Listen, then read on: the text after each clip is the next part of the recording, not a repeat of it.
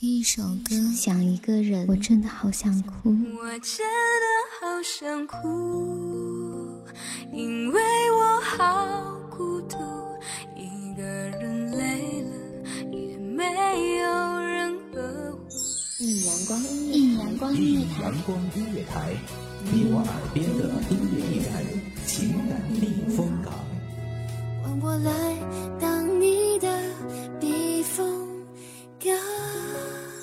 微信公众账号、微博搜索“一米阳光音乐台”即可添加关注。同时，一米阳光音乐台也正在招聘主播、策划、文编、音频、美工、行政、人事、编剧等等。招聘群：幺五四六六二七五二幺五四六六二七五二。聆听美妙音乐，品味动人生活，这里是你身边最温暖的一米阳光，欢迎守候。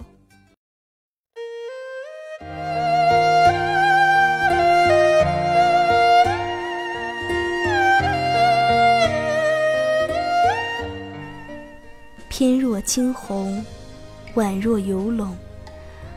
荣耀秋菊，华茂春松。一曲洛神，引得鸾凤啼鸣，带我们走进了征服尘封千年的回忆。大家好，欢迎收听一米阳光音乐台，我是主播上古。簇簇尽坠落，磅礴山河方显出萧瑟的脉络。快马平肩少年，生不知死生落寞。后来你我被分光和五年十二月丁酉，这是甄宓出生的时刻，也就是公元前一百八十三年一月二十六日。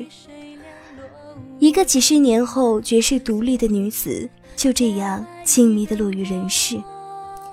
有野史记载，甄宓的家人时常在夜里看见有人将浴衣盖在她的身上，如同帝王将士天赐降龙，盘旋数日散不去，注定了甄宓的余生非同寻常。边关世事多舛，别离命途凉薄，慢慢蹉跎，待枝叶如伞盖手墨，将掌纹用心摸索。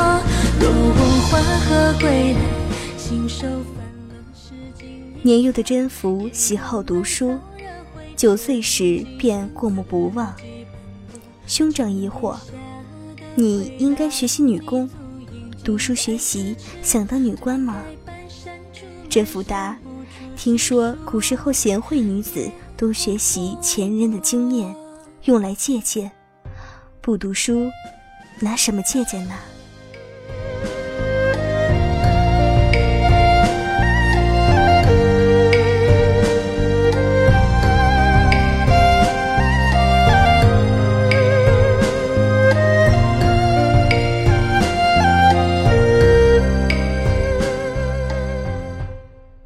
东汉末年，灾荒连年，而作为一方大族的甄氏却粮食满仓，家中长者借此收入了不少的金银珠宝。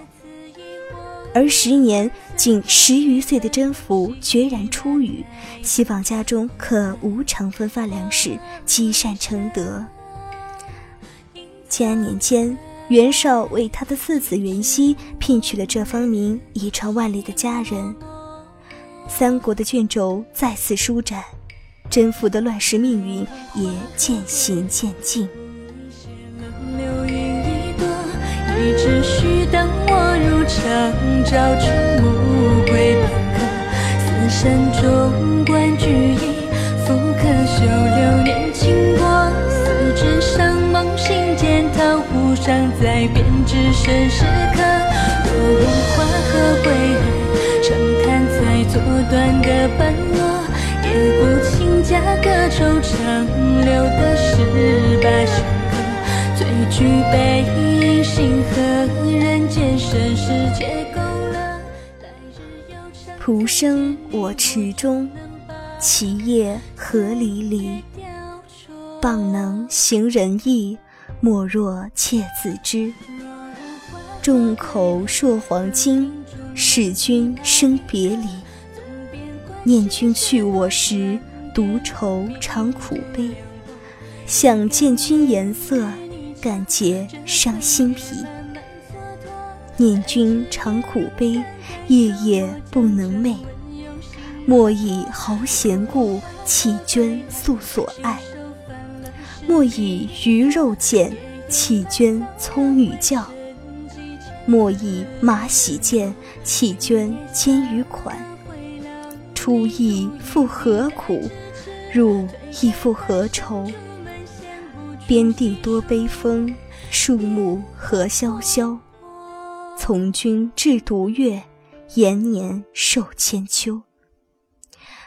这是甄宓所作《堂上行》，可配乐而朗朗上口，一字一句，莫不透出其对丈夫浓烈的思念。行云流水，一气呵成，惊叹不绝。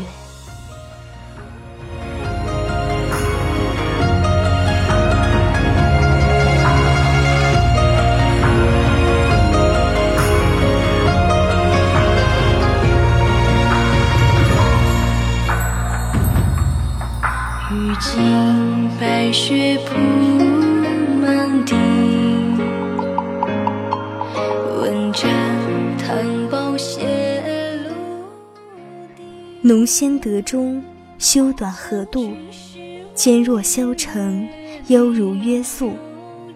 严谨秀顶，好志成露。芳泽无加，清华浮玉。云髻峨峨，修眉连娟，丹唇外朗。皓齿内鲜，明眸善睐，叶府成全，环姿艳逸，仪静体现。公元二零四年，曹氏父子攻破袁氏驻守的冀州邺城，纵然墨汁染面，乌发零散，衣衫褶皱，却终究掩不住甄宓的容颜。有言曰：“操为子纳妻。”亦有言曰：“操与子争妾。”真相终究是被铺满万尘云土。世人只知甄宓最终被曹丕纳为了正妻，很是宠爱。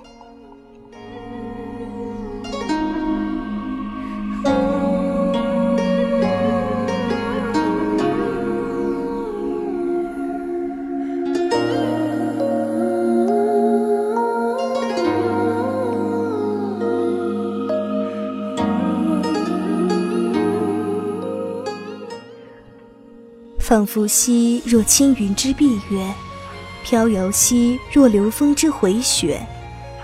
远而望之，皎若太阳升朝霞；破而察之，灼若芙蕖出绿波。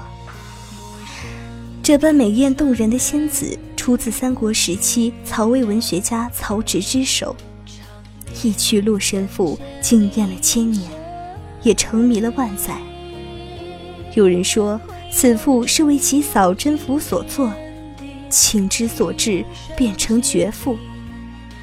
有人说，是为君王所作，有感于宋玉的《神女赋》和《高唐赋》，隐喻了君臣大义。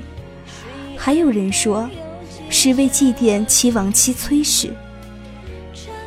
时过境迁，我们不再追究此赋原有的是与非，只深深一起。披罗衣之璀璨兮，耳游臂之华具。戴金翠之首饰，缀明珠亦耀躯。见远游之文旅，夜雾峭之清句。这样似乎已鲜活的落水之神。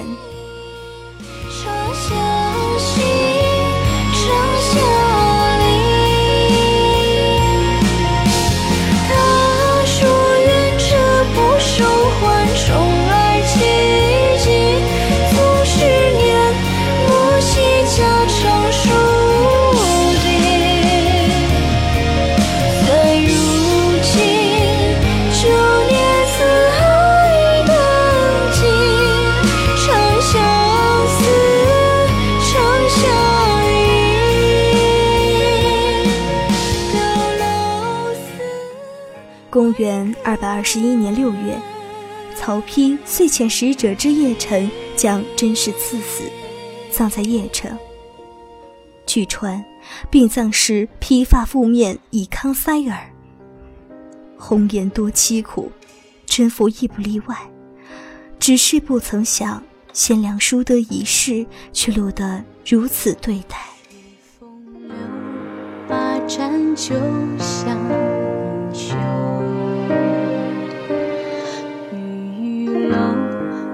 作笑语怀袖。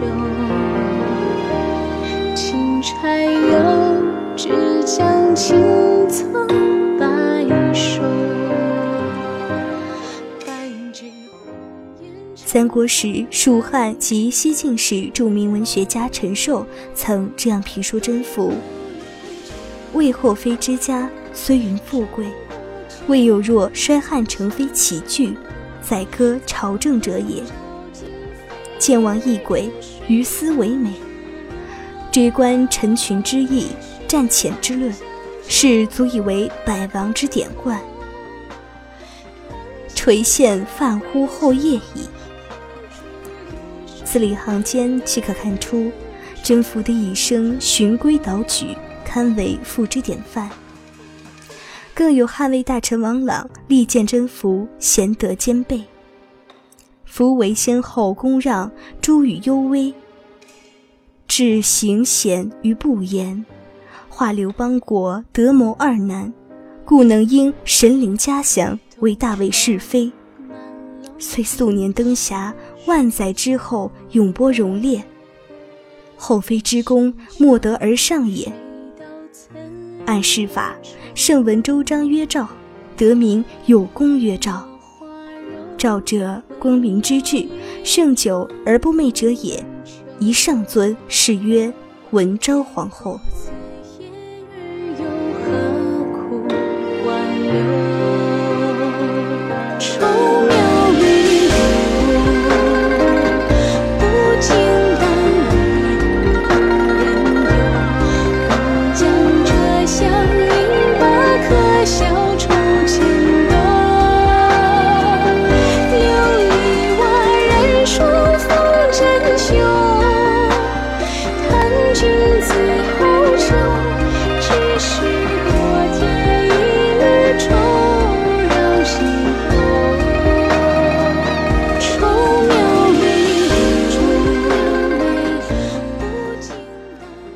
走进甄宓一生中的你，是否听见了他隐约的呢喃？又到了和大家说再见的时候了。带着对甄宓的回忆，微笑着面对我们现在美好的生活吧。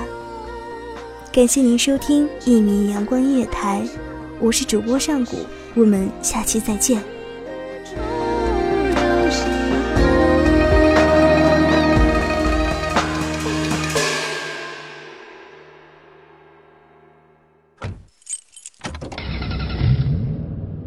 收听一米阳光音乐台，收听一米阳光音乐台，你现在收听到的是一米阳光音乐台，这里是一米阳光音乐台。